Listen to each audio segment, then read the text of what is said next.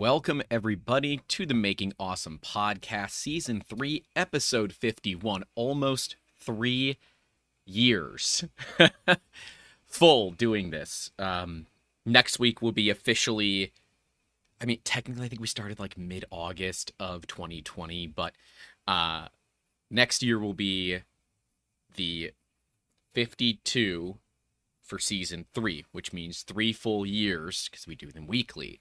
And at that point, we're going to be changing. Instead of going to season four, we're just going to go to episode numbers.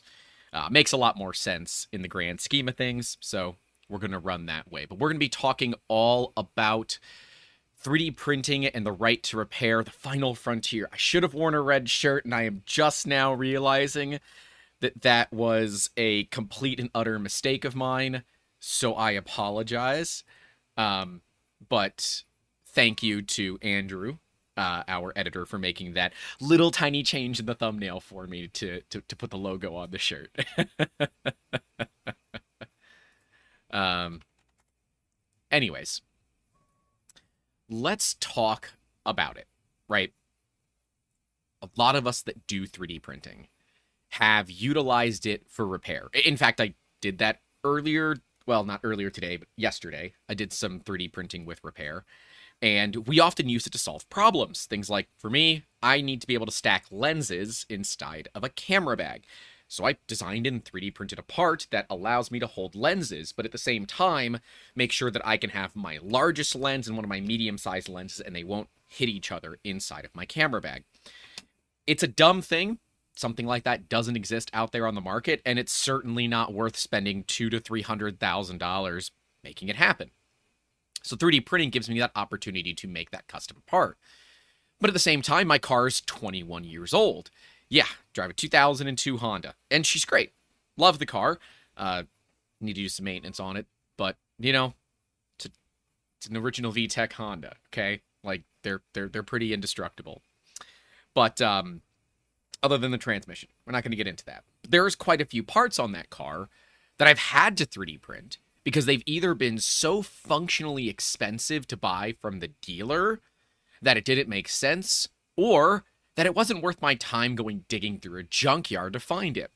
And there's small things like the clips to hold the windshield washer fluid uh, lines, the tools to hold um, uh, fuel lines and vacuum lines inside the car that had just broken, and Honda doesn't sell them.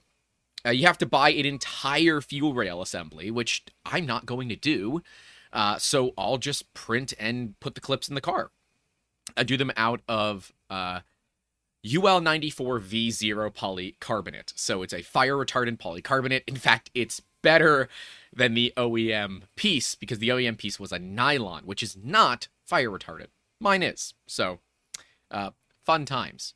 But you know, when you have a 21 year old car, you're kind of left on your own to fix a lot of those problems because taking it to a mechanic doesn't make sense. Taking it to the dealer certainly doesn't make sense. And so you end up ne- necessitating this ability to make the repairs yourself.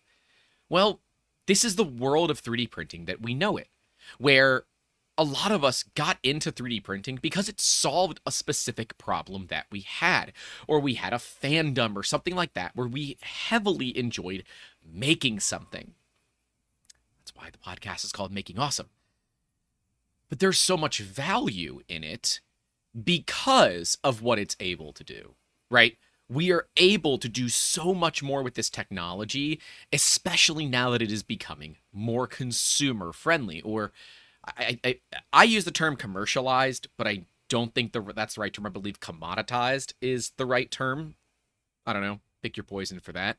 Uh, but if you guys are watching us live, please make sure to like the video, subscribe if you haven't. It, both of those cost absolutely nothing and support the channel. And if you do want to kick a couple of bucks into that creator fund, we have links in the description down below for uh, YouTube membership, Patreon, and PayPal should you want to support the efforts that we do here. I'm excited because this is a topic that I felt very strongly about for a while. I think we've talked about it once or twice in the past, but never in this particular format. Because I want to go a little bit into the right to repair and why so many of us feel some type of way about it. Uh, because it is something like it's mine and I want to fix it. Okay. It, this was kind of spurred by my uh, recent interactions with Bambu Lab, where it, it, it didn't go great. Um, for those that are wondering, I am throwing in the towel. My X1 carbon is going to be going back. I'm done. I, I'm going to wait till whatever Bambu is going to be releasing here and just give that a shot instead. Um, you know, it's it hasn't been going great. And because I'm not able to fix the machine myself, we've had to do community stuff to it where we're assisting it in helping itself. That's often what Right to Repair is all about. It is helping you help the thing that you own. Because if you can do that, make life easier. You coming up? Okay. The cat's here. Mrs. Mrs. P, I'm going to need you to, to go into your bed, please. So, let's talk about this kind of origin of right to repair. It, it it's kind of popped up in a few different places. Um, with the first one being all about the automotive industry, and it, was around the late 20th century that we saw cars starting to get computerized. Okay.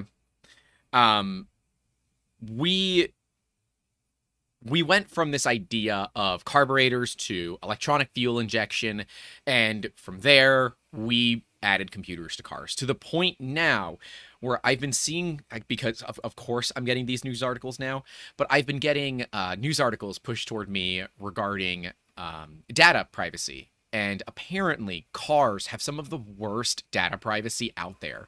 And it's kind of why I'm glad that I drive a car with literally zero smart features. Like it has a tape deck, okay? It has a cassette deck. And I recognize it's not an eight track and anything like that. Oh, okay, Mrs. Kitty. All right, you're, you're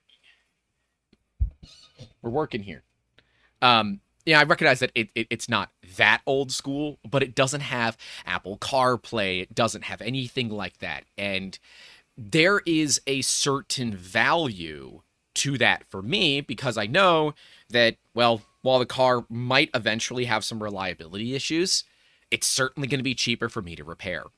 And at the same time, I don't have to rely on a dealer to sell me those parts. Right?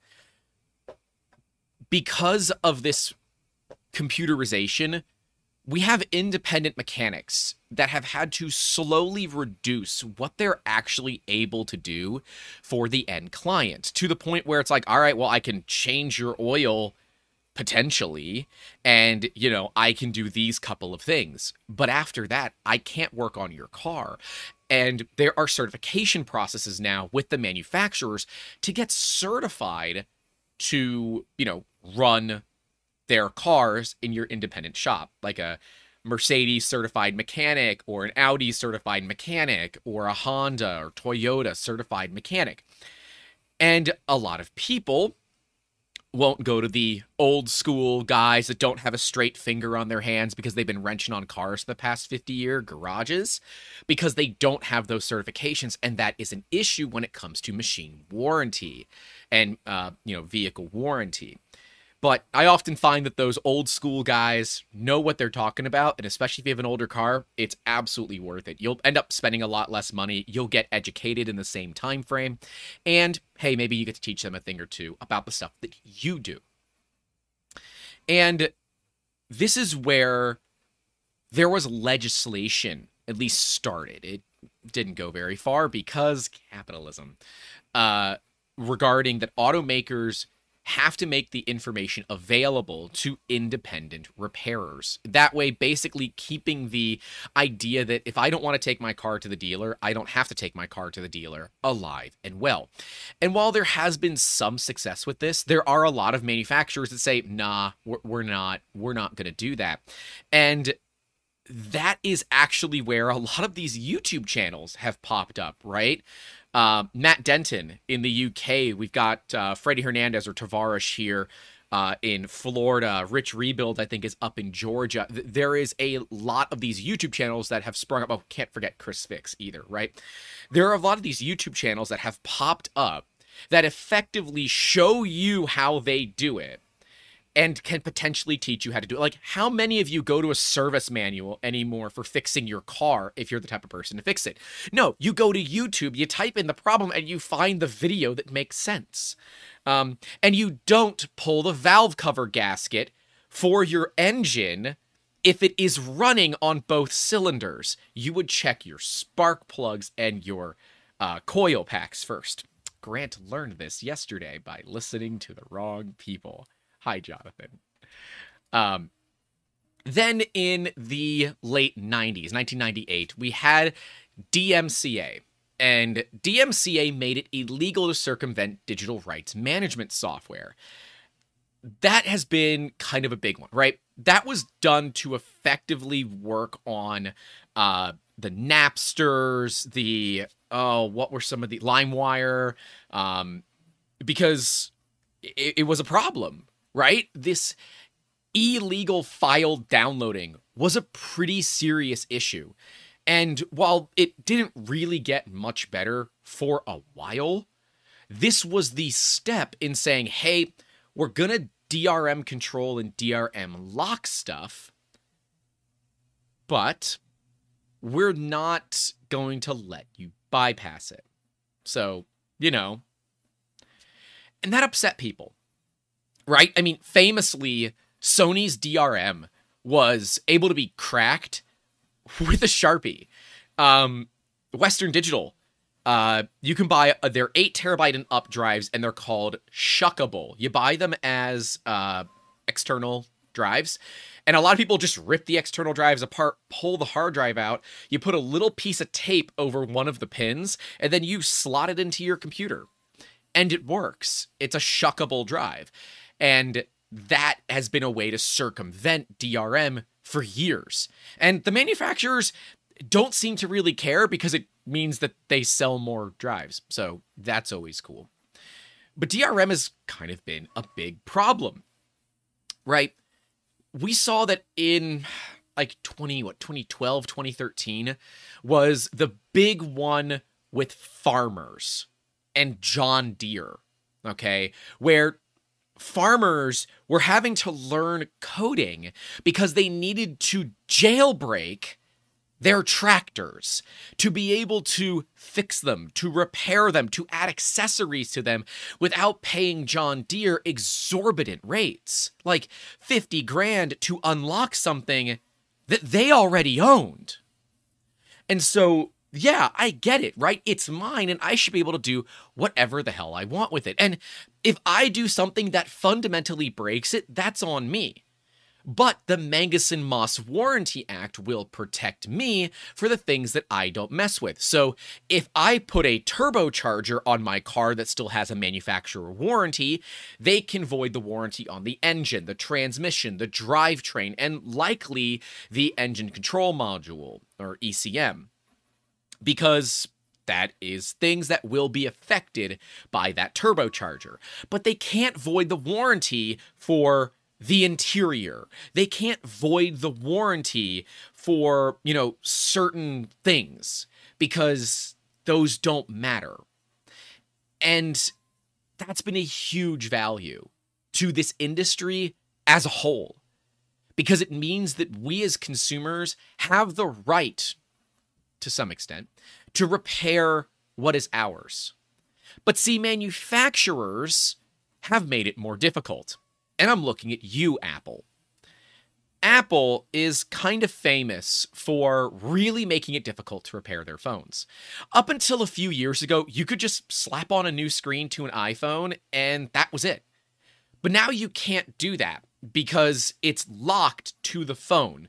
There's some programming that must be done. You, you, you can't just buy a screen off the internet and replace the screen on your phone anymore. There is software that needs to be done to basically acknowledge that that screen now belongs to this phone.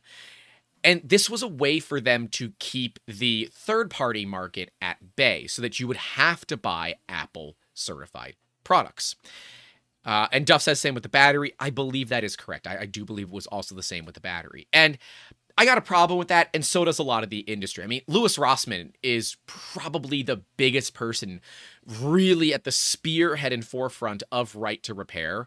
And he's the one that's spoken in front of Congress, in front of uh, lawmakers, and saying that we need this control. But unfortunately, half of the lawmakers, if not more than half of the lawmakers in this country, don't even understand how to use an iPhone, let alone an Android tablet, let alone a Windows PC. I mean, honestly, look at what some of them put on social media and tell me for some reason that they should have access to this stuff. But they're the ones making the decisions. So obviously, there is a way for consumers to take back our rights and make sure that we have this ability. 3D printing is one of those ways, right? You get a knob on your stove that breaks, no problem. You can one probably find it on like printables, Thangs, Cults, My Mini Factory. You can probably find it out there that somebody else has already done the work. But if not, hey, you've got another knob that's in good shape, probably. Take it off, design it, and print a new one. And guess what? If it doesn't fit, make some adjustments, print another one. You can rapidly prototype. I, I know it's um it, it's an interesting term, but it makes sense because I can do multiple prototypes in a singular day. A great example for me was when my uh, my tail light switch actuator broke. So when you depress your brake your brake pedal on your car, there is a switch that is uh, when you push the switch in, it closes. When you let the switch out, right? No, when you push the switch in, it opens. When you let it out, it closes, and that is what controls your brake lights. Well, when the actual piece that touches that uh, that switch breaks, your brake pedal doesn't touch the switch anymore, and your brake lights never turn off. And you end up driving around with your brake lights on. And those of you that haven't looked at the back of your car often, even if your car is off and the key is out, you press your brake pedal, the tail lights turn on. So that means my tail lights were not going to turn off until I got this part. Well, the part is available. It was like seven bucks from the manufacturer, but it was going to take four days to come in. And there was no way that one, my taillights would have lasted that long and wouldn't have melted from the heat from the light bulbs, or two, that my battery would have lasted that long. And uh, yeah, it absolutely wouldn't have. So I designed it. I looked at the manufacturer part, I took some measurements from the vehicle, I designed it, I printed it, and I fixed the problem. Only until I got the manufacturer part, and then I replaced it with the manufacturer part because there like for seven bucks like i solved my problem by not letting my battery die. And for those that own hondas there's a thing about hondas that that are kind of dumb. And i don't know if it is in my era of honda or it is newer hondas as well but when you take the battery out of a honda at least mine you have to enter a code into the radio to get the radio to turn back on. That code is tied to your VIN number. And I guess this was done to keep people from stealing radios out of cars and selling the radios because without the VIN number of the car, you can't get the code to unlock the radio. So, uh, I didn't want to have to put in that stupid code because I always have to look it up. Uh, and it's just it, it's dumb because it only happens like once every couple of years because I have to change out the battery because Florida. And so, yeah, it's uh it's kind of funny. But for me, this solved a fundamental problem that I have that had a unique solution, right? 3D print the part and then replace it with a real one when the real one comes in. And that replacement part now sits in the toolbox in the trunk of my car. So that if I have this same problem down the road, I've got the part in my car to fix it with. That's the deal. That's the reason right to repair exists. Now, I could have left that 3D printed part in there permanently, but for 7 bucks, I'll replace it with an OEM one that makes a lot more sense for my particular use case. And I don't think there's anybody out there that would disagree with me, right? Utilize the 3D printed part. If you have an OEM solution for 7 bucks, use 3D printing until you get that OEM part in my personal thoughts there. Oh, that was weird. I dropped uh did I drop packets? No. Okay, whatever. Um anyways, sorry, I, I get distracted when OBS says reconnecting. I'm like, uh, that's not good. So, where does this put us with the 3D printing industry? Okay. We have these tools that, and I, am going to specifically go to uh, FDM and MSLA. So if you're looking at other texts, we might talk about them a little bit, but the bulk of this is going to be around FDM and MSLA because I really believe those are the texts that are going to continue to see a lot of kind of movement in this industry and value to the end consumer when it comes to right to repair. And they're also at this time pretty much the most affordable type of tech that exists for 3D printing.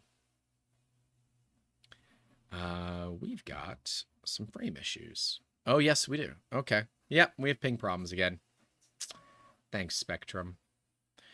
So, when we do look at what 3D printing is capable of doing, right? We can make anything that we want for whatever reason that we want, anytime that we want, affordably. And you're not just limited to kind of boring and stupid and bad plastics.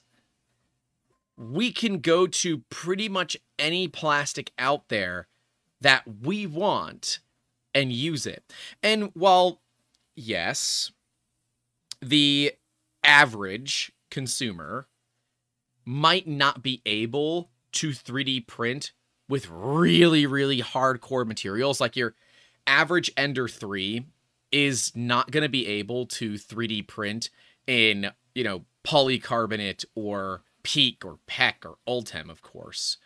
Uh, you are able, with some small modifications, to affect that problem and make things a little bit better, right? All metal hot ends, hardened nozzles or diamond nozzles. They're not sponsoring, so not going to give that one. Uh, rubies, of course. Uh, there are a lot of options for that where you can take a relatively cheap printer and make it really, really good. But the vast majority of parts that those of us that are in this kind of game need to work on and need to fix are pretty cheap. Like really cheap. And uh that means that we can use everyday standardized plastics, which is pretty cool. 3D printing opens up a lot of value in this industry, right? Because you don't have to wait. And okay, sure, that means the vast majority of us have a problem when it comes to uh, you know, waiting for things. And part of that is this, you know, desire to always, always, always have stuff uh, and have it now, right? People want their stuff and they want it now. But we also have a big problem which is intellectual property. Uh, recently, and, I, and it was Honda, so I, I, I can call out Honda. Honda sent out takedown requests to pretty much every repository that exists out there for 3D printed models. Anything that had the Honda logo, Honda in the name, period, the models were taken down. Why? I don't know.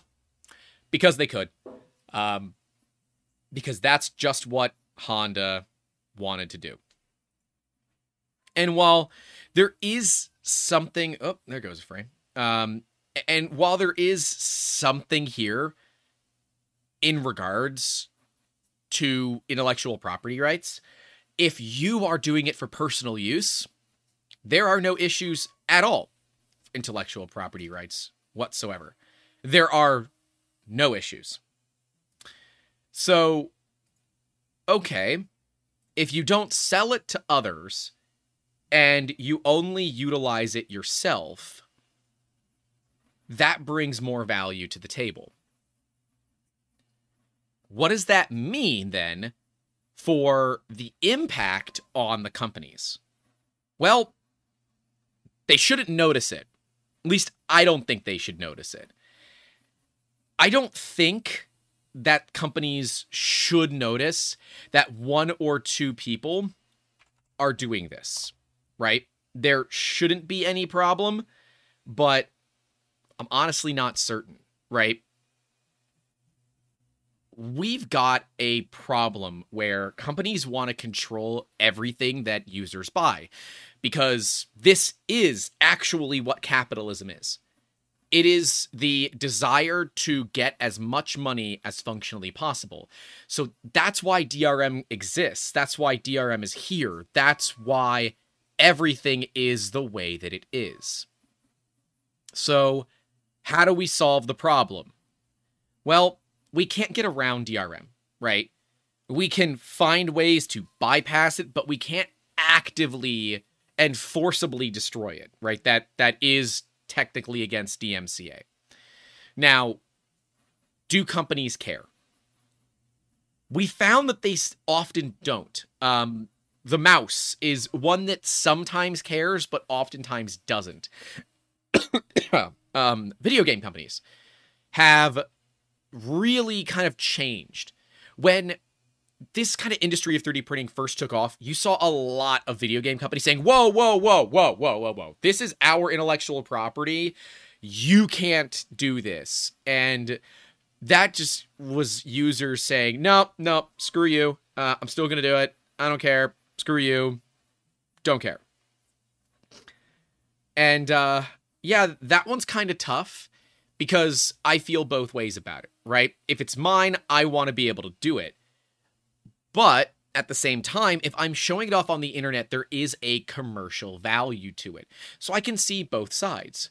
But see, video game companies have come around to this and say, well, wait a minute, wait a minute, wait a minute. They want to produce models from our games to put on display in their own homes. Okay,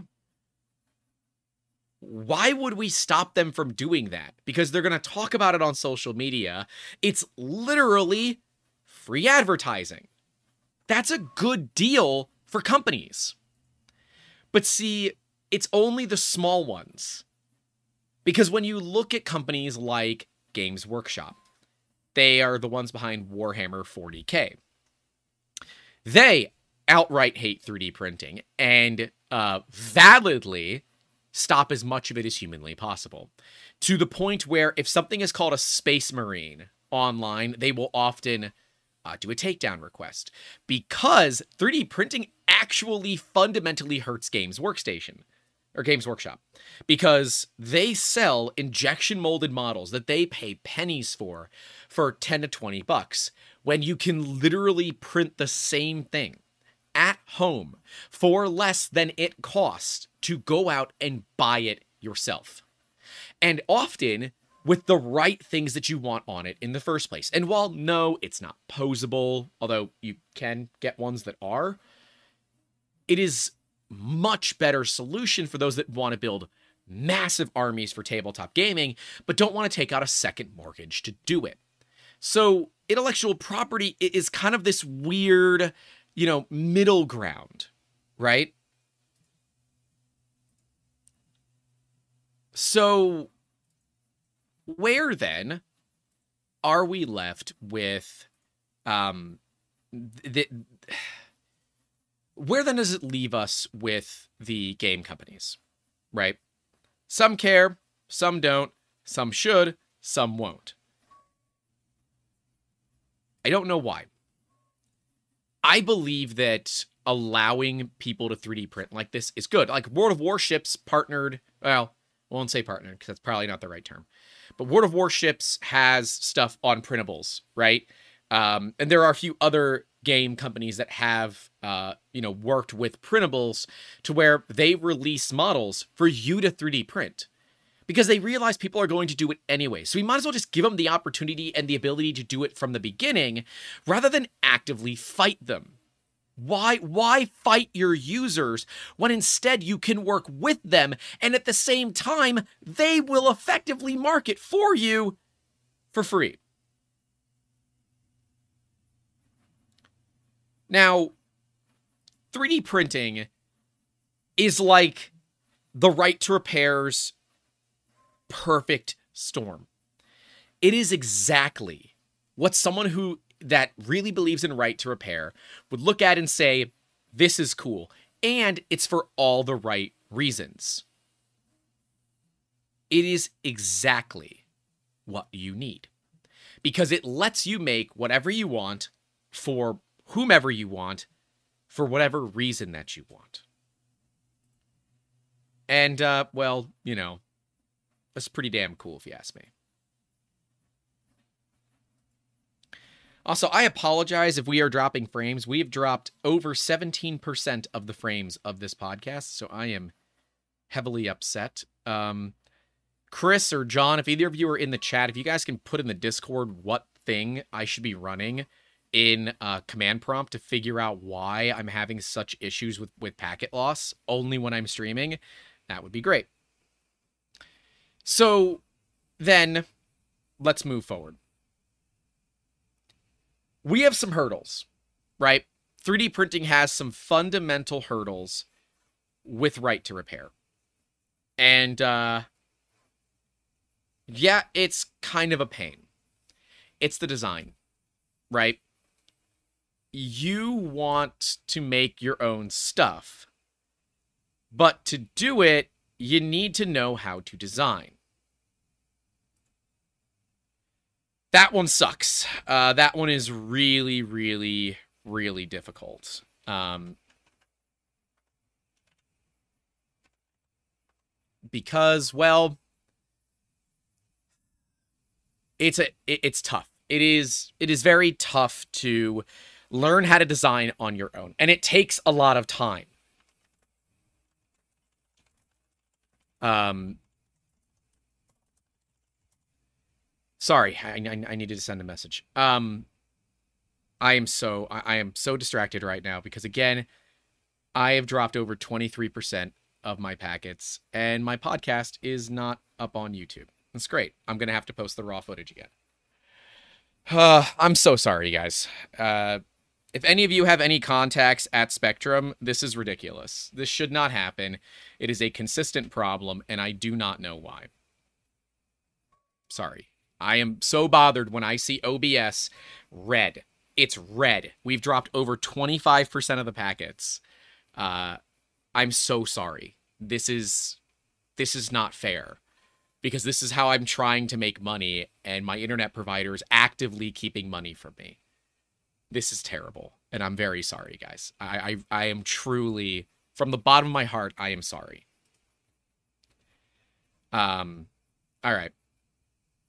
So, 3D modeling. 3D modeling is the big problem.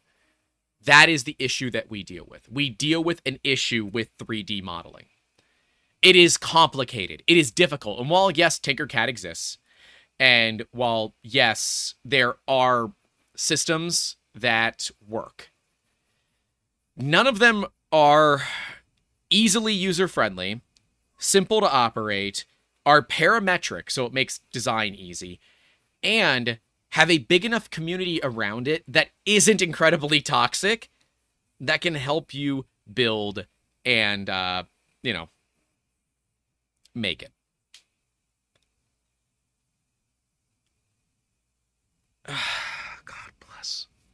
I don't know if we're gonna be able to do these podcasts live anymore, guys. Uh, I, I I can't stream. I cannot stream. This is ridiculous. I am I'm so upset. I can't change providers. There are no other providers. There are no other providers in my area. It is this or it's Starlink, and it is so frustrating. It's so frustrating.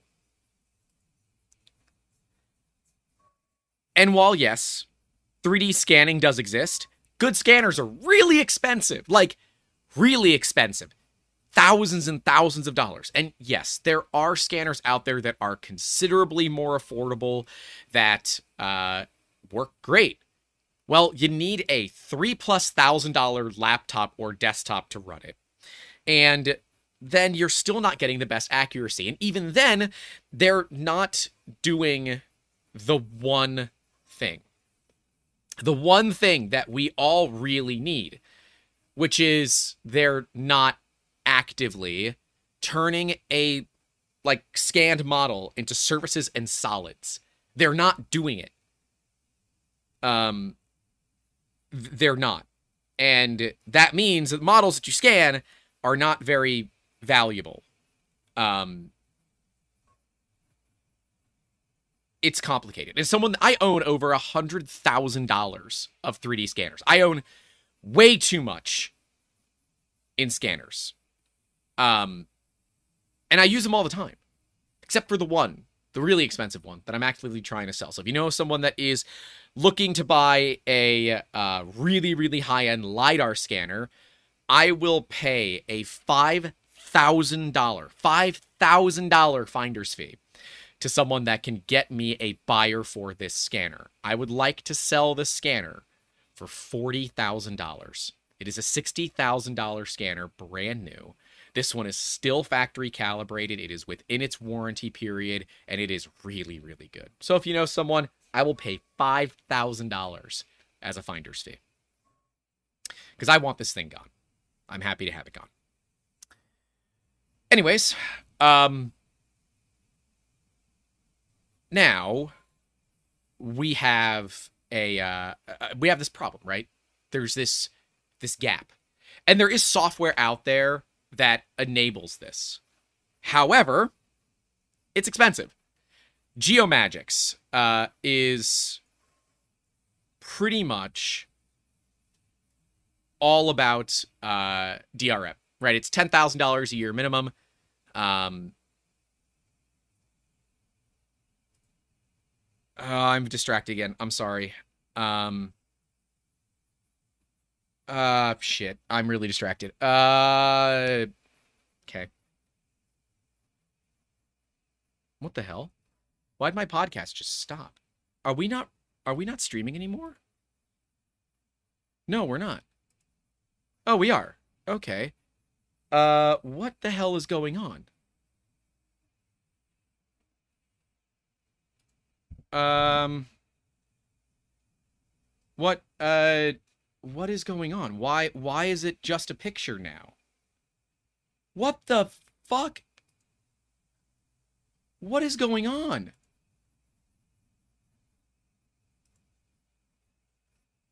Did it just kick everybody off my stream? What's going on? What? Don't know what's going on. Yeah, I just kicked everybody off. Ah, uh, this is ridiculous. All right, we're going to call Spectrum again after this podcast today. What the hell? I, I can't control it. I'm sorry. I I I, I have. Uh, I I just want to stop this. I am so frustrated because I am trying to stay on track, and I drop frames. OBS yells at me, and uh, just I, I just lost three quarters of our viewership, gone, and uh, I, I am I'm frustrated because this happens every fucking weekend. It is so frustrating, and I can't fix it. I don't know what to do. Uh, I'm sorry. Uh, this is this is. You all say it's not that bad, but it's really bad to me because I am, I am about to change our entire content calendar and schedule because I'm going to be streaming more, and if I can't stream more, this is a problem.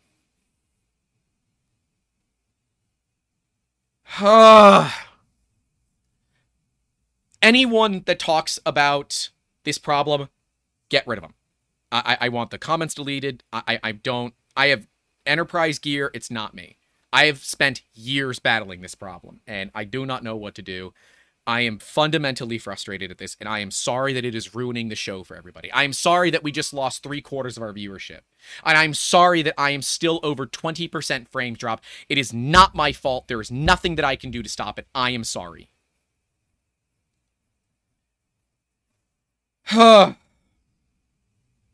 I, I don't know if I can keep going today, guys. I, I don't. I don't know if I can. It, it is it is so frustrating. It is so frustrating. Every single Sunday, this has been a problem for weeks. I can see the problems. I'm watching it. And I can't do anything about it. I'm sorry.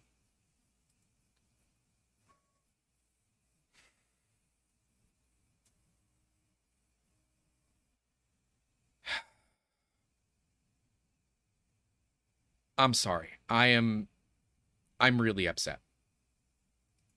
I'm sorry, guys.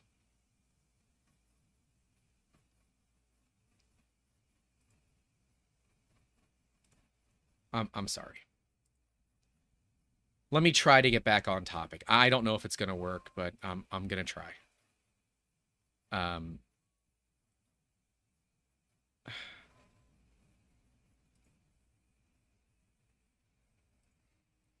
All right. I'm I'm gonna try, guys. I- I'm sorry. I'm just I'm just trying my best, and I'm being kneecapped by things that I can't control. It is it's so frustrating. All right. Fine. Let me check my notes. Um All right, let's talk about limitations. 3D printing has some pretty rough limitations. Uh some very rough limitations. And uh you know what? I I can't look at the chat anymore. Um I can't look at the chat anymore. I don't care. Uh, please just ping me in Discord if you know my Discord. If we have any major problems and you need to at me because I won't hear it or see it otherwise, I can't look at chat anymore. I'm sorry. The chat is distracting me because I know I'm having internet problems and I don't need you guys to constantly remind me about it. All it does is make me so much more anxious than I already am about this because this is it is killing my it is killing my my my abilities to do my job as a live streamer. It is. Fuck. All right. Limitations, right? We have some limitations. Limitations on this are actively due to right and ability to use certain materials. You look at the big boys out there, Stratasys being the biggest company for FDM and FFF. Well, FDM, because they own the trademark to that. I don't even have to say FFF because they own the trademark to FDM. They, um, they DRM everything. Wow, I've got a lot of bruises on me from yesterday. Jesus. Sorry, I, I was working on my lawnmower yesterday and I got hurt quite a bit. Uh, and I'm just now noticing the bruises all over my arms. Cool. Um, they DRM lock everything, right? you can buy a Fortus 250, but if you want to print in polycarbonate, you need to unlock it. You want to print in Ultem, you need to unlock it. The machines have the capabilities to do it, and it is literally just software code to unlock it. Haas, I got a VF2 Super Speed, a, a really nice mill for a makerspace that I was working at at the time. Um, they locked stuff behind DRM. And I said, uh, that's not going to work for me I paid for the machine with all of these features. I want all of these features. Oh, well, you paid for the machine and it comes with all these features, but you have to pay to unlock the features. And I said, that's ridiculous. Do I really need to call in people to unlock them for me? He's like, well, you actually need to call us. We come out in three to five business days to unlock it. I said, just so you're aware, I'm going to find ways to unlock this machine myself. And then about two weeks later, I got injured and never stepped foot in that space again, unfortunately. So. Uh, not a man of my word there because, well, I couldn't be. We have we have limitations. Limitations exist where um, it's us. We are the limit. Right? Sure, you can make an Ender 3 print Ultem if you really wanted. It's possible. And in fact, it's not as difficult as you think. Um, it's actually, you know, much, much easier uh, than you think. It just requires lots of heat. Um, like lots of heat. And, uh, you know, a heated chamber, heated build plate, uh, kind of heated everything. But it doesn't exactly, uh, you know, doesn't always work the way that you want because Ultem is a bit of a uh, of a picky girl. So it leaves us with this all right, we have to work around our problem. We have accuracy issues, right? Resin printing is very accurate, but the parts can often be brittle. Unless you're spending good money on good resin, like Mayer makes resin, um, you know, that is effectively PEEK in a bottle. Oh god, I if I ever do if I ever do that video with Mayer makes, I have to make a genie in the bottle joke now. And I do I have to rub the bottle the right way? How do you rub a bottle of resin the right way? Don't answer that question, internet. Uh no, please don't answer that question. Um but yeah, you you really have to figure out the right material for the right job. Um and it is a monumental issue. Um and yes, while E3D does now have the Revo that can go to 500C, there's very few people that ever will print that hot. We look at like pretty much all the hardcore materials, right? Polycarbonate, nylon, the stuff that is attainable by the average person that costs less than 100 bucks a kilo. It can all be printed 300C and below. Um, so when you start looking at higher temp stuff, you're looking at PEEK, PEKK, Ultem, uh, PPSU, and some of the others. Although PPSU, technically, you can print it at 300C. It won't be happy. It's right on that edge. PPSU is normally 285 to 315. Um, and yes, Christina Aguilera from back in the day, Spurlock. it's um, it's problematic. Uh, but like, dude, we just made some parts for someone out of polycarbonate reinf or carbon fiber reinforced polycarbonate. It's kind of cool. And hilariously, I know those parts, they're going to need to get printed in another two months. These parts uh, get dragged across concrete. Uh, I can't exactly tell you what they're for, but I can tell you they get dragged across concrete. Um, and that means that over time, it's going to wear down. The carbon fiber will help it be more uh, resistant to that temperature. However, it will not keep it from being a huge issue, right? It will resist the wear, it will resist temperature, it will um it will be good. But it won't be perfect because concrete is really, really tough. It's like 40 grit sandpaper. And sure, you could print in metal, right? Metal printers exist. They're getting more affordable, but more affordable means like a hundred grand, to be clear. And sure, you can 3D print with metal filament if you need to replace a metal part, but you have uncontrollable shrinkage when you go into the sintering process. We talked about this in Wednesday's video. Um, and yes, I heard you guys. We are going to be doing more on metal printing, so stay tuned for that. But with polymer, you have some limits, right? Can you print engine components? Probably. Will they last very long? No, they won't. A lot of materials can handle the basic heat of a motor, right? Under the hood heat. Nylon is fine. Polycarbonate should be fine. Even ABS is often used in car engine bays, but they're not like right on top of the motor or right next to the motor. They're a little bit of a distance away where there's fresh air that can keep it from melting. But all of these have a component that the average person doesn't use. And that is being fire retardant. See, when you repair stuff yourself, if that repair now becomes the fundamental point of a failure mode, you are responsible for that problem. You, you are responsible. How can you fix it? Well, it's not easy, right? You got to use the stuff that is OEM spec, OEM equipment, and go from there. Yes, you have the right to repair, but you don't have the right to circumvent warranties, right? So make sure you do better OEM plus, right? Better than OEM or better. So, all right, you can save money. you could do it yourself. But see, the average person sees that and says, oh, well, I'm just going to go buy a 3D printer, plug it in, and say, make me knob for my stove. It is not going to do that.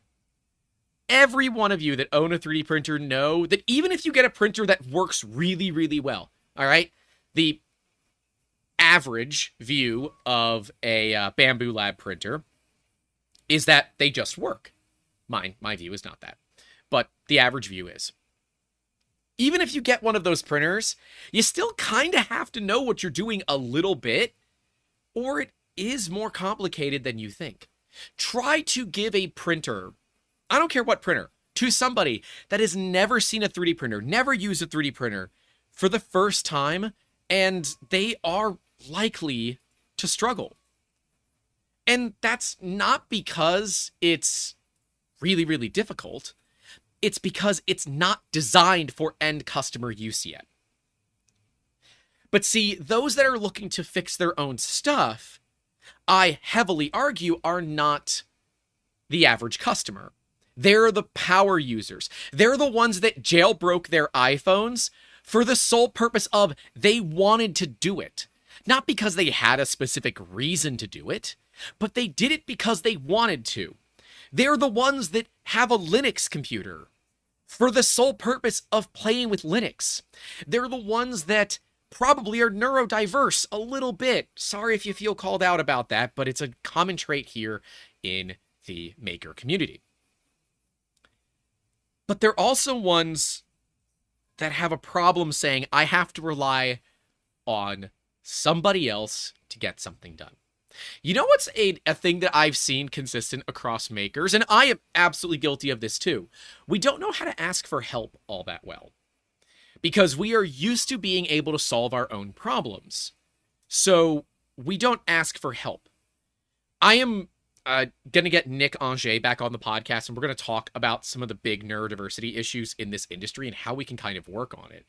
But it's because we all feel so valid and made valid when we can solve a problem, asking others makes us feel less valid.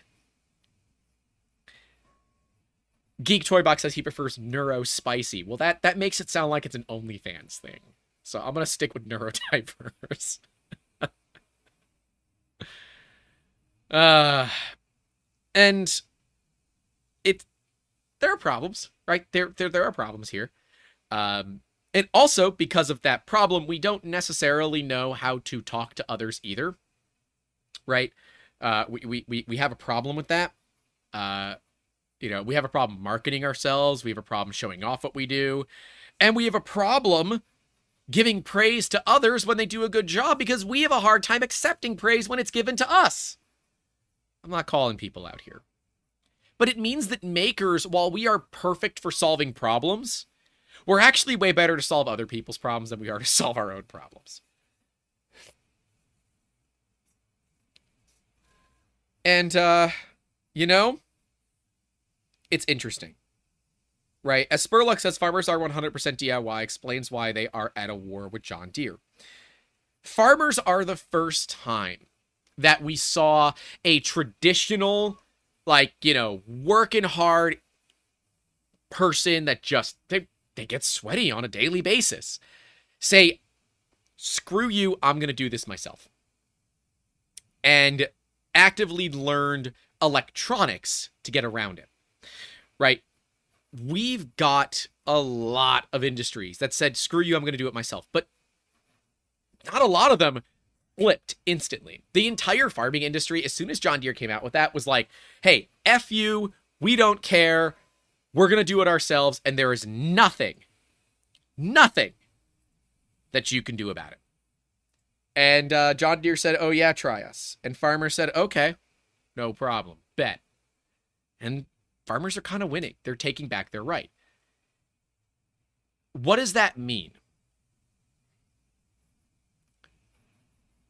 It means that life could get better, but it is likely to get a lot more complicated. See, as we push for right to repair, and it isn't law, it is law in some states, California looking at you, uh, but it is not law across the entire United States. as consumers push for more right to repair, um, we are going to see companies push back heavily with a vengeance, with a passion, because they want to control that supply chain, because that's how they make money, right? We've watched video games go from you spend 40 bucks, you own it, that's it, period, to you spend 80 bucks, you have to buy the battle pass, you have to buy all these upgrades. It's DRM controlled because companies don't want your money once. They want it over and over again. And while on a software side outside of sailing the seven seas, there's really no way around it. You're kind of stuck. On the hardware side, you have control, right? Tesla recently introduced DRM for the rear seat heaters in their vehicles. It is easier for Tesla to build the cars with every one of them having all the options, but then just only activate it when you pay a certain amount of money. Now, the person who's very pro right to repair would say, What the hell? That's ridiculous. That is dumb. I'm not I'm not going to deal with that. But the average Tesla consumer will say, well, hey, if I decide that I want it later on, I just pay Tesla a couple hundred bucks and an over the air update comes and my car all of a sudden has this new feature. But see, at the same time, they can take it away from you, right? We've seen this with ludicrous mode and some of the other uh, options and DRM options that are bought for cars. When they're sold, those DRM options do not get sold with the vehicle, so then the new owner has to purchase it. That's a problem too. That's a big problem. And we don't necessarily have a way around it other than, well, hacking. But the other issue is 3D printing is not injection molding, and 3D printing is not a replacement for injection molding. And in fact, 3D printing is, uh, you know, often not great. 3D printing is a often a solution looking for a problem. Um, which is a mean way to say it, but it's kind of true, right? We solve a lot of problems with 3D printing that aren't huge problems. This, I am solving a problem that clearly not a lot of people have because this isn't something that exists out there. Now, I can sell this if I wanted to, and uh, should we should we sell this stuff? Like, is is there value into selling stuff like like this? Um, you know, it's uh, could be good, could be bad. Uh, but you know, you could also go through the effort that I did and just build it yourself. Now, hilariously, uh, this is this is for Sony. There was a person that had an STL file for it already. I asked them for the step file, but in the time that it took them to respond, I'd already actually built my own. Uh, so now there is a step file, so you can actually make this way easier. But that's kind of cool, right? McMaster-Carr has had a huge impact on makers in a way that I don't think they ever noticed or thought of. Um, where if you need something, you can download the CAD model for it. Well, you can just print that CAD model if you want, but you could instead add that part into your design and design with it. Instead, a lot of makers say, "Well, I need this. I don't want to wait. I'll just I'll just buy it, and then I'll print it, and it works, and it's kind of cool." But at the same time, it's nowhere near as strong. Look at 3D printing for hardware, right? Nuts, bolts, that kind of thing. Sure, we've all kind of printed the nut and bolt example just to show it. It's cool. It works. It, it is a thing, right? But you don't, uh, you never trust it, right? You wouldn't trust your life with a 3D printed nut and bolt because it's not strong enough. So you've got design constraints you have to work around, right? Oh, you need something that's a sphere. That's not going to be a sphere. It's going to be two domes that I then glue together. And so you'll have a seam. Or I have to design it some other way to, um, you know, make it fit my needs. Um, also, Dom, I, I think Dom, I think Dom is behind. Geek Toy Box, I think, is behind in it because uh, the stream dropped. But uh, it's not always the answer, right? But see, we have a problem in this industry. And it's one that I am attempting to solve, but I'm struggling, um, honestly. Uh, it's education, right? I struggle with it because I get pulled off topic because my internet dies or we have other problems. And that's the kind of stuff that upsets me. Um, because it, it, it's it pulls me away from what I need to be doing, which is working on the Making Awesome Academy. We have an education gap. We have a massive, massive education gap in this industry. And uh, you really need to dive in, right? There's no way to stick your toe in for 3D printing, enjoy it, see what it's like, say, oh, well, I like it. Oh, maybe I don't. No, you kind of have to buy a printer, spend some money, spend some time. You, you can't just take some classes, see if it's for you. And if it's not for you, you spent a couple hundred bucks, you learn, and you move on. But if it is for you, you can keep going in these classes and learn more for really cool reasons it's not always exactly the way that you want. So it means that there's this weird um it, this weird kind of tango that you have this, this it, it, it, it's a dance right? There's a weird dance that you have to play. This dance is the education versus just doing it for somebody versus you doing it yourself if you are in this industry and you know it, this stuff is second nature to you. But talk to somebody around you that doesn't know what this industry is, and they're gonna think it's like the the Star Trek replicator, right? They're, they're gonna think it's just instant. And you can take a picture of something with your phone and then replicate it one for one with perfect accuracy. And uh, the answer is you can't. You can't do it even with the best scanners in the world, you're still only getting a couple of micron worth accuracy, and that is not perfect. Not to the average person, that is perfect enough, but it's not perfect, right? And maybe that's me being very black and white about it, but it's true. And at the same time, it's not easy. Every one of you that have been in this industry have likely dealt with some sort of problem with your machine where the machine is just pissed off. And sometimes it is turn the machine off and let it think about what it did overnight and it just works again in the morning. Why? I don't know because it hates you. I don't know. Sometimes machines get uppity. The average consumer is going to say this thing is broken and they're going to call a shop like mine to fix it. We had someone call us to fix an Ender 3, and I said, it's going to cost $75 an hour to fix it. Just go buy an SV06 Plus for three to four hundred dollars, and that is going to cost you less money. And then throw the Ender out, give it away, make it somebody else's problem.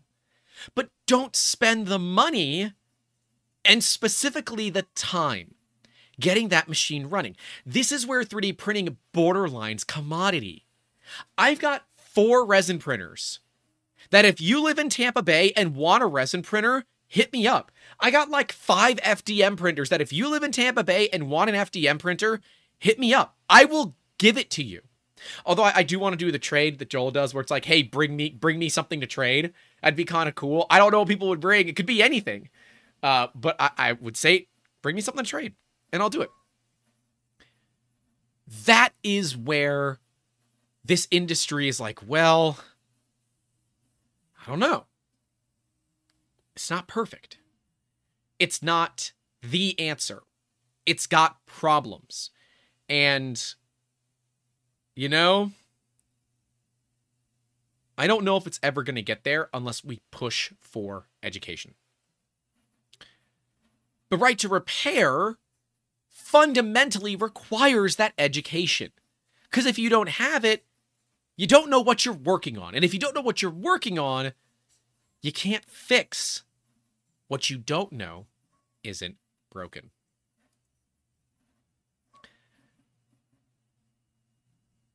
Then we have the communities, right?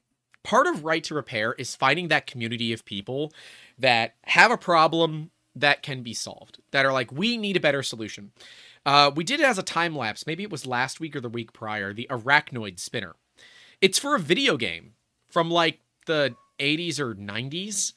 Um, it uh, it it has this little spinning thing. Okay, well those parts are like four hundred dollars now on eBay, and there's a finite amount of them. Well, people actively designed it, and now you can just print the parts yourself. There's a circuit board that you can have made.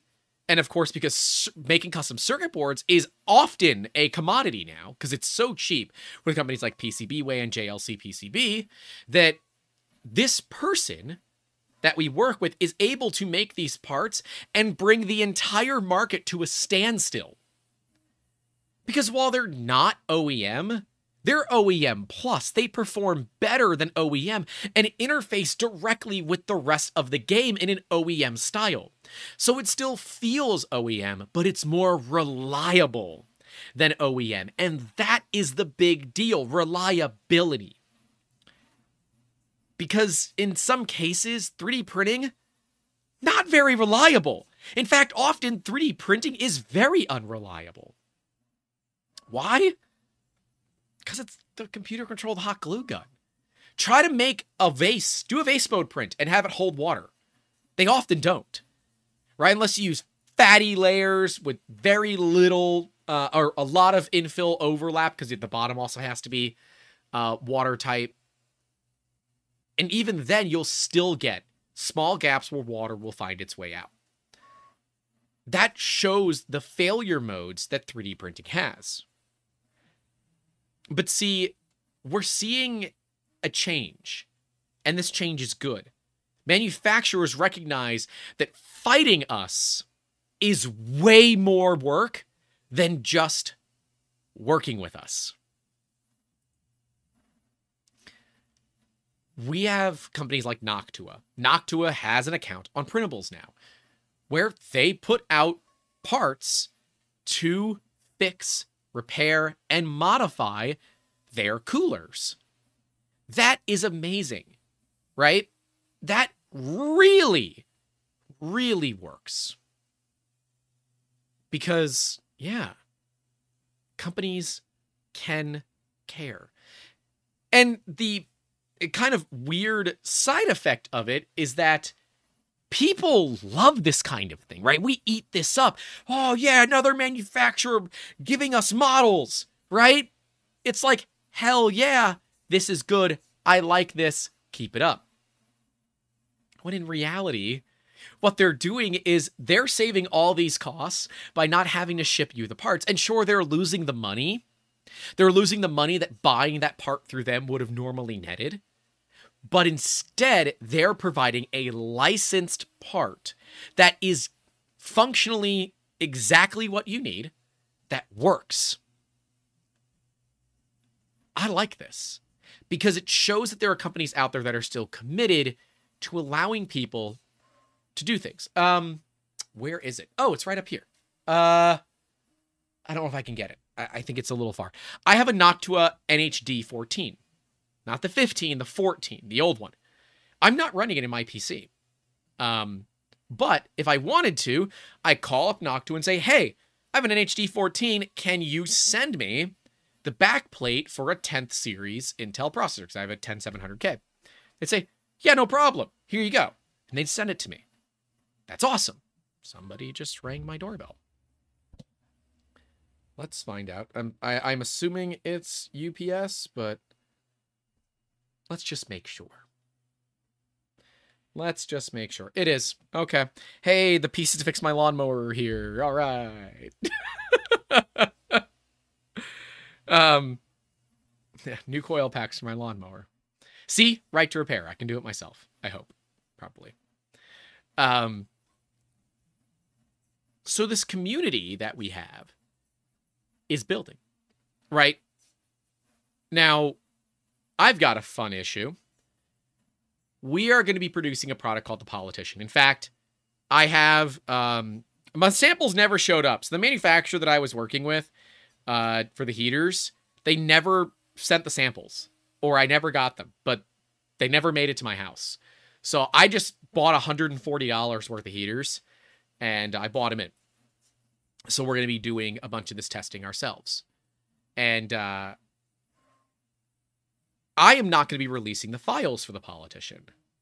Instead, we're going to partner with people on in different countries to basically handle production for us, right?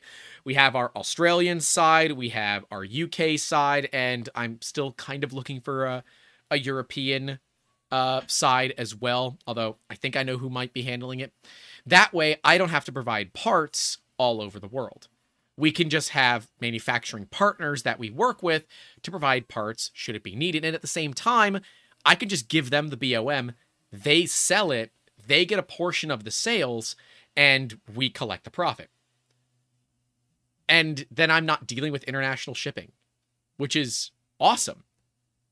It means that we can now expand well beyond our current capabilities without doing any extra work. Now, we are not going to provide opportunity for the end user to fix it because I don't think it's going to break. Um, but we'll find out because I get to do my my first like end game test probably Monday or Tuesday. So if you aren't in our Discord and want to see all of that, make sure you join our Discord. It is uh, behind the $10 tier on any of the platforms uh, where you would support us. And uh, that is where I'm going to be showing the testing. So, oh, that's right. Yusuf, you could be the the one for Africa. That's right. And uh, I'll give it away since it's happening in less than a month. We are going to be making a custom color for it. And uh, if that's your kind of thing, make sure you stay tuned because we're going to be filming the entire process when we go out to Printed Solid after the East Coast RepRap Festival and make a custom color for the politician. So I'm really excited for it. That's the kind of stuff that I live for. But because it is 3D printed, if we offered people the ability to print their own parts, we would run into issues with liability if we control who prints the parts and we control the G code, we control everything, then it makes life easy. I prefer it that way. Because as a manufacturer, I want to ensure quality. But um there's no guarantee. There is absolutely no guarantee and it means that we might upset people. But I do want people to be able to replace things. So we will sell pre cut uh, filters, but we're going to tell you what we use. So if you'd rather just cut your own filters, you can do that. You're going to see that it uses a 5015 blower fan. So if you need to, replace the damn blower fan. Who cares? You can do that. You don't need me to do that. It's no problem. But right to repair can get tricky. When you start looking at liability, a manufacturer won't often help you if you modify something beyond a way that makes it useful to them. See, I refuse to give Bambu log files. They refuse to give me warranty support. Okay, take the machine back. I don't want it. Um, I can't do that. I can't give them log files. It's not legal for me. Okay, against your company policy, no problem. See you later. I don't care. What I care about is making sure that the experience that I have is good. No other company requires log files. That's ridiculous. Why should anybody else do it? But we can see that bringing the right to repair back to the home, back to the user, back to the individual, it means that we have a better control over every process in the line. But it also means that while we have that control, we also have the control to screw it up we can easily screw something up. If I modify one of my printers and I make a bad mod and I break it, I'm not going to claim a warranty on that. That's on me, not the company, right? Great example. I just moved one of our Prusas. Uh, I actually I knocked it over uh, during the most recent live stream, and it fell, and a part on it broke. Now it's a Mark 3S. It's not under warranty, anyways. But for the sake of this argument, let's assume it is under warranty. Well, I dropped it. That's on me. Now it's a really easy part to fix. It's just one of the pieces that holds uh, the uh, y-axis rail in. It is no big deal. It's a five minute print and we're done. But it's still something that can easily happen. It's also not a stock part either. That machine has had lots of upgrades. So uh, that too. But the manufacturer would not warranty that because it was my part that failed, not theirs. If you buy a fully assembled printer and it doesn't work out of the box, then the manufacturer has to warranty it. If you buy a kit printer and it doesn't work when you assemble it, the manufacturer has some leeway here to deny you warranty because maybe you did something dumb. Now, interestingly, Prusa doesn't do that. They actually warranty and they work with you to solve this problem. And I personally think that is really cool. I dig the hell out of that. Because again, that means that you, as the end user, have the ability to fix, modify, and make better. Part of this community is not just replacing, part of right to repair is not just repairing, but it is making it better.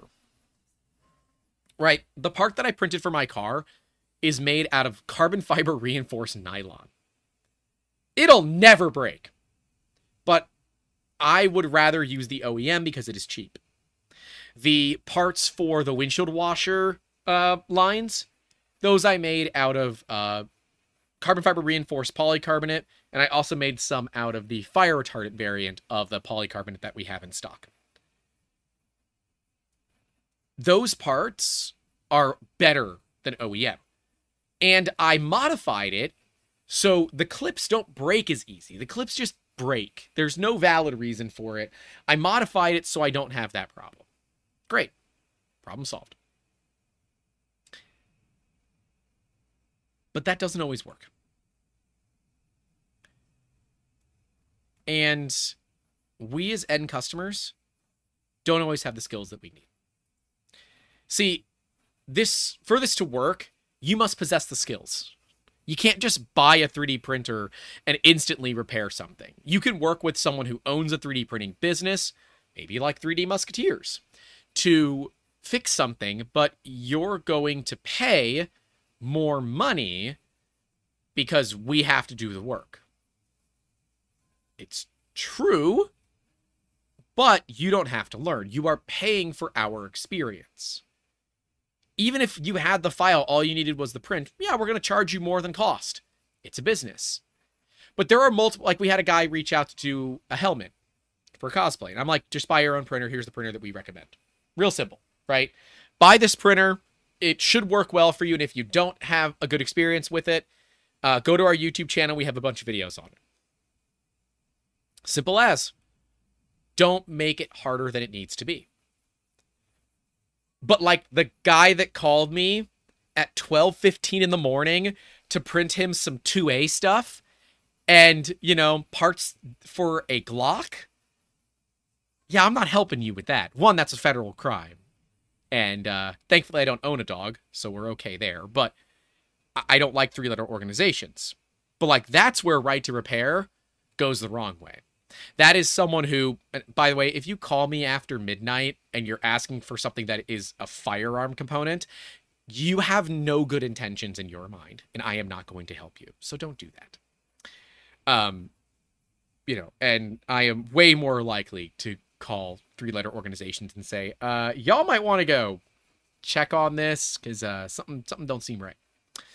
But um, we've got a weird problem solution game here where you have to know you have to know the information And if you don't know the information, there's not a good way to learn it other than F around and find out. But at the same time, you don't want to put yourself into a position where you're destroying something that you're actually trying to repair. You've got a real, real issue. And until we can fix this education gap problem, 3D printing, while it is the final frontier for right to repair because it fundamentally ensures that you can do whatever you need, it has a massive, massive barrier to entry for the average user. And as Tarzman013 says, 3D printing allowed him to not have his house flood for uh, the recent hurricane that came through Florida. Yeah, I helped that. Uh, Tarzman's my, my, brother, for those that don't know. Uh, we uh, we had a part that we created to fit where an off-the-shelf one didn't fit. And without 3D printing, he would have been dumping water into his backyard. With 3D printing, he was able to take all that water and put it into the street, into the gutters, where it could get away from his house and somewhere else. Um, um, yeah, so that that was kind of cool. That was a cool one. Uh, we will be doing a video on that some point in the future. Um, don't know when, but we'll do it at some point in the future. We were going to do it right there, but uh, we we decided that just wasn't a smart idea with a hurricane on the way. But th- this was for a two inch hose, so it was it was uh, an adapter to connect two inch hose to something. Um, it was pretty cool. Uh, Justin says that the thing that I 3D printed and made a video about last year. No, I did that last year uh, where we 3D printed adapters to fit, I think it was three and a half inch clear tubing to get the water away from my house. Um, I've actually found that there was a problem with that. See, this is one of those problems where I didn't see it coming, but now it's a problem. Um, because I have necked down my gutter, leaves don't come out. And so my gutters clog with leaves. So I can solve it in one of two ways. One way is just to put gutter guards up, or the other one is just to remove the parts. And most likely, I'm not going to put gutter guards up. I'm just going to remove the parts. Um, the land by me is pretty much sand, so we don't normally have a lot of standing water around the house. But it was a proof of concept to show that this way is possible. There are better ways to do it, um, but potentially uh, gutter guard might be the better way so I can maintain that ability to get the water away from the home. So that's where right to repair kind of had this weird thing, right? Because right to repair is about fixing things. My gutters worked fine. There was nothing wrong with them. I had a desire to do something outside of manufacturer specifications. That is where right to repair and 3D printing have a blurred line that I'm not exactly certain how we can deal with. Because it's not really all that right. It doesn't work. Right? When you look at modifying things beyond manufacturer specifications, it's no longer right to repair, in my opinion, it becomes right to own. Which I still firmly believe in. I don't like software as a service. I don't wa- I don't like hardware as a service. If I'm spending money on something, I want to own it. I know that often everybody else feels the same way too, except companies. I own a company. I don't care if people take what we make for them and modify it. I don't care. You do whatever you want. But I also don't um I also don't really have the value on intellectual property that I probably should. Right? It's something to do with the 3D scanning, right? We, have scanned tons of major celebrities, but there have never been contracts signed. So technically, I have a right to utilize them. They never signed anything regarding who owns the scan. All they wanted was the print. So I've got all these celebrities that we have 50 plus million polygon models of. What are we going to do with them? I have no clue. I don't know what I would do with it, but I have it. It's just one of those weird ones that, okay, now we're starting to blur lines between what is good and what is evil.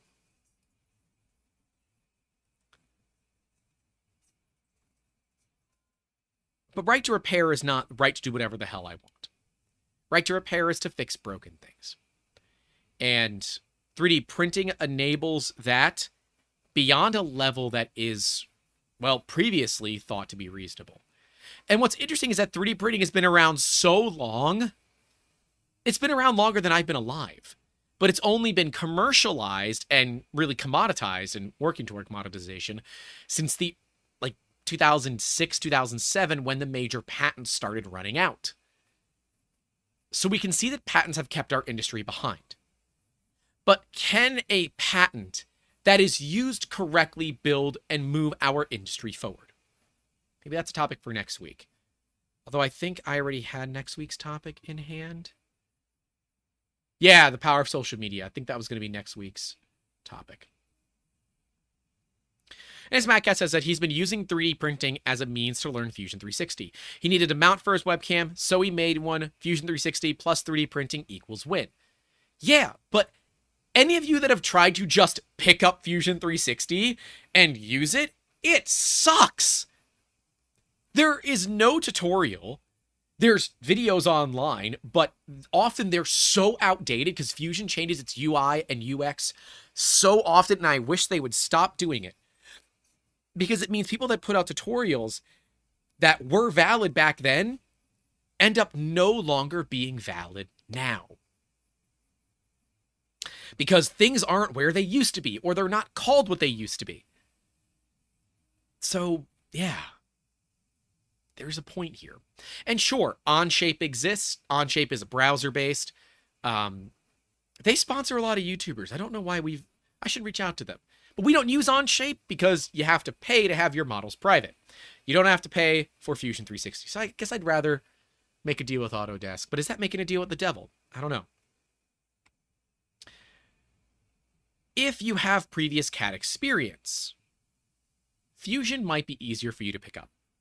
But if you've never worked in CAD before and don't understand it, it is a totally different world. You have to, instead of thinking in 3D, you must think in 2D that can be extruded or revolved or expanded somehow into 3D. And that mindset is not easy a lot of the time. I learned Fusion the hard way, which was by just struggling. And I still keep some of those bad uh, like the, the, those bad uh, methods and motions with me now, where I make way more sketches than is reasonably required because that's how my brain is set to work. I'd rather make a new sketch than go way back in my history to adjust an old sketch because that might screw up the rest of my history because I didn't properly align things with the history. it sucks. But then there are design programs like uh, Shapr3D that use an iPad and an Apple Pencil that are so much more intuitive, but they're not parametric. And so, yeah, this wrapping the head around the concept is that barrier to entry. If you can solve that barrier to entry, great. I have a ton of faith that you will be able to make whatever you want. But if you can't solve that barrier to entry, you're left with a few different options. One of them is pay a professional company. Option two is to go to something like Fiverr or Upwork and, you know, take your chances. Option three is to hope that somebody else already did it and you can find it for free or cheap online. And none of those are often a great option if you don't exactly know what you're doing. Because if you don't know the right terms, then you don't really know how to properly explain it. And if you can't properly explain it, you're not going to get the thing that you wanted in the first place. And all of this compounds into a problem of pain. So then, how do we solve it? Well, we look at building better education. I think that is what is holding back the right to repair movement, specifically for 3D printing. I think it is the lack of good education. And I am hoping, I am hoping that we can get better. but that's all I got, guys. Um, I'm sorry that again we have lost for for for those that have been following along 21,732 frames, which is 8.6 percent of this podcast has been lost. Um, I will check to see what my raw recording time versus what YouTube thinks. If my raw recording time is much longer than what YouTube has, we will go ahead and upload the raw recording, unlist it, and you know, pin the comments like we have previously done in former episodes. If you know a thing or two about IT and dealing with problems like this, please let me know. I would love to talk to you and uh, quite frankly at this point I will pay to have someone deal with it deal with it for me because I just can't anymore. It is frustrating and I apologize. It is not easy to keep my composure when uh, my stream just stops. It's not easy to keep my composure when uh, something that I am trying to do as a business, I am fundamentally stopped by something that I can't control. Anyways, um, 3D Pilot Labs is not an OBS thing. Um, but if you want to, you can contact me. That's fine. We are using 29.0.0, which is the last stable OBS for streaming. Anything beyond that tends to have really bad issues with dropping frames, even if you're not having an issue with packet loss. My issue is all packet loss. Um, I don't think a delay will solve the problem.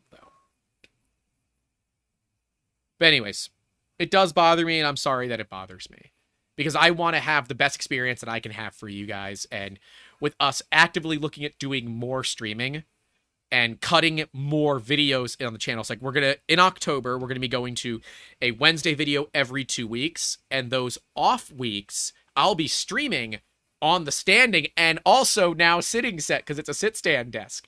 And if you didn't see me build a, a table and flip it all on my own go check out that live stream. That was that was a fun one. But anyways, guys, I will talk to you all later and gals and those in between and none of the above. I will talk to you all later. Stay safe out there. Don't forget to call your loved ones and as always, keep making awesome. Have a good one.